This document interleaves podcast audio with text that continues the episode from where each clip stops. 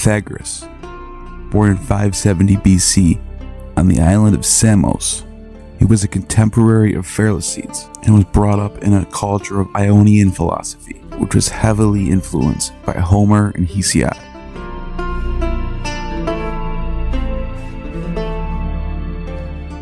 His contemporary, Pherecydes the Syrian, founded the Eleusinian Mysteries, which would later be the influence on Christianity, as well as Socrates, Plato, Aristotle, and Neoplatonic religions.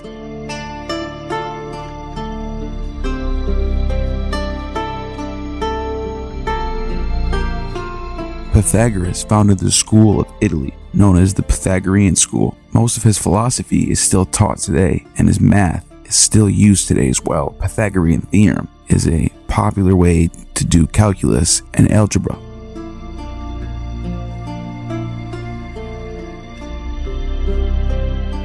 At some point in his youth, he left the country and traveled to Egypt, on which occasion Polycrates gave him a letter of introduction to Amasis, and he learned the Egyptian language, as Antiphon tells us in his treatise on those men who have become conspicuous for virtue. He also associated with the Chaldeans and the Magi through his contemporary Pherecydes the Syrian. His philosophy began to shape the Hellenistic world before Alexander paved the way. Alexander, who was taught by Aristotle, was also taught by Plato, who was also taught by Socrates. And Socrates, being a contemporary of Epicurus and Democritus, followers of the Pythagorean philosophy. In a long story short, Pythagoras' philosophy shaped Western philosophy.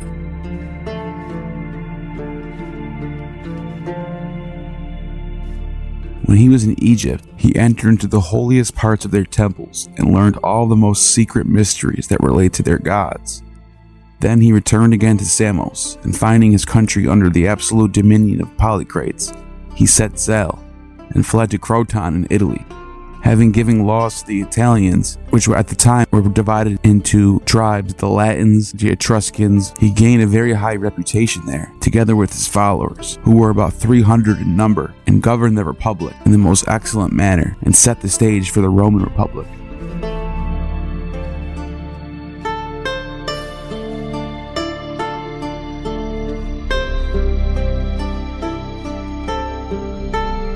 His teachings were known as symbols, members took a vow of silence that they would not reveal these symbols to non members. Those who did not obey the laws of the community were expelled, sometimes even killed. Some of these mystery teachings are still around today in the form of Freemasonry, Rosicrucians, and others, like the Theosophical Society. He got all these ideas of the Brotherhood from Egypt, which also he saw in Babylon as well.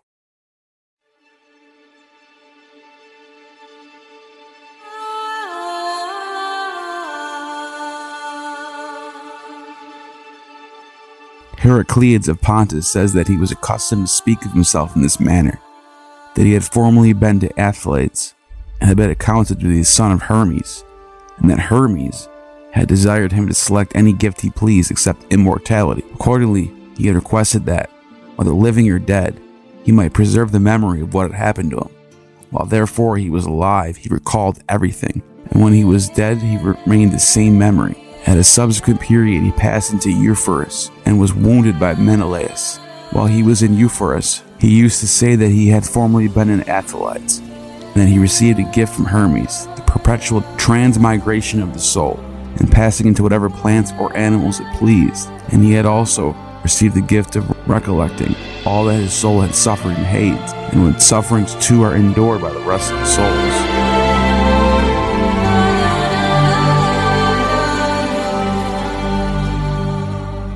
Pythagoras did not leave behind a single book, but they talk foolishly of Heraclitus, a natural philosopher, speaks plainly enough of him, saying, Pythagoras, the son of Mnesarchus, practiced inquiry beyond all other men, and making selections from these writings, he thus formed a wisdom of his own, an extensive learning in cutting art. Thus he speaks because Pythagoras, in the beginning of his treatise on nature, writes in the following manner by the air which I breathe, and the water which I drink.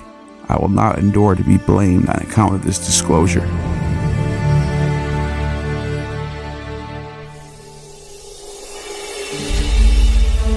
There are many examples of Pythagoras' life being mythicized.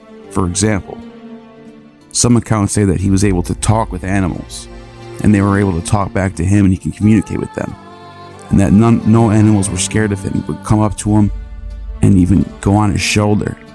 Birds would fly up to him, cattle would, would yield his callings, snakes wouldn't bite him.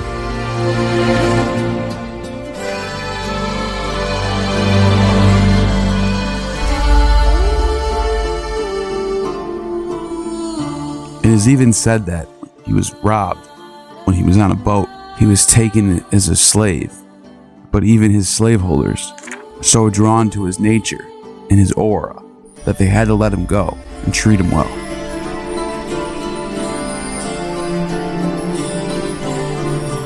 Pythagoras is known for his writing the Golden Verses, which are as follows First, honor the immortal gods, as the law demands, reverence thy oath then illustrious heroes. Venerate divinities under the earth. Do rites performing.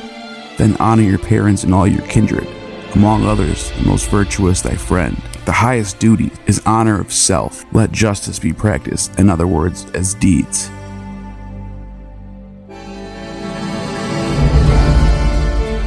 He also wrote 75 maxims on what to do in your life. They're basically like a book of Proverbs. First one being, Go not beyond the balance. Transgress not justice. 2. Sit not down on the bushel. Do not loaf on your job. 3. Tear not pieces the crown. Do not be a joy killer. These are proverbs that lead up to what is called the Pythagorean why.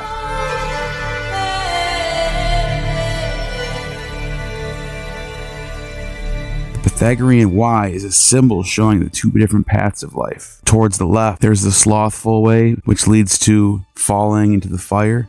And then to the right, there's the way of hard work, which leads to having your own throne. The Pythagorean letter, two way spread, shows the two paths in which a man's life is led. The right hand track the sacred virtue tends. Though steep and rough at first, it rests and ends. The other broad and smooth from its crown. On rocks the travelers tumble down. He who to virtue by harsh toils aspires, subducing pains, worth and renown acquires. But who seeks slothful luxury and flies, the labor of great acts, dishonor and die.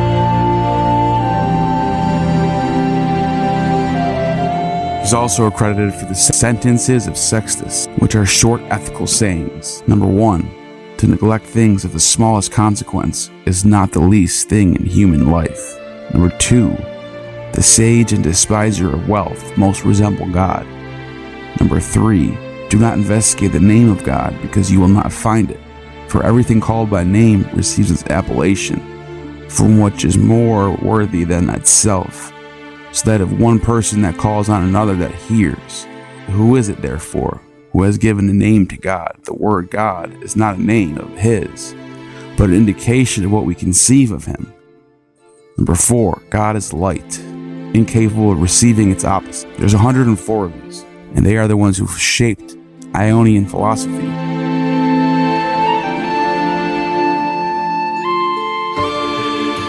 He's said to have episodes where he would rapture travel places, where he would completely disappear in one spot and appear miles into another spot, like teleportation.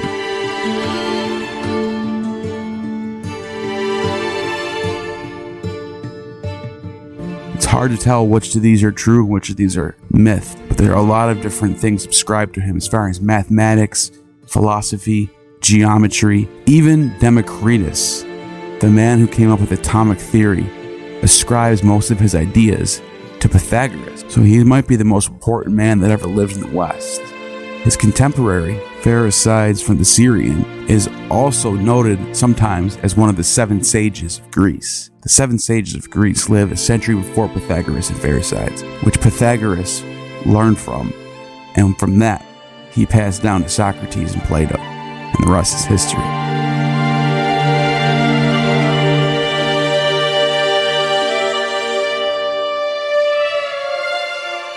Another belief attributed to Pythagoras is the harmony of the spheres, which maintain that the planets and stars move according to mathematical equations, which correspond to musical notes and thus produce an audible symphony. According to Porphyry, Pythagoras taught that seven muses were actually the seven planets singing together. In his philosophical dialogue, Prosopis, Aristotle has literally double say. When Pythagoras was asked why humans exist, he said, to observe the heavens, and he, he used the claim that he himself was an observer of nature, and it was for the sake that this, this is passed over into the life. He also taught a communal lifestyle and vegetarianism, similar to what we see with the Qumran community in first century Israel.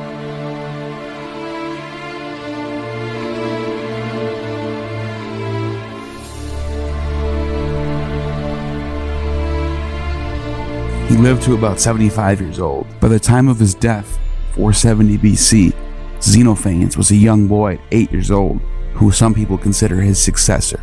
Xenophanes would make a big part in transitioning from the Pythagoreans to the Socrateans, and that'll be the topic for another video.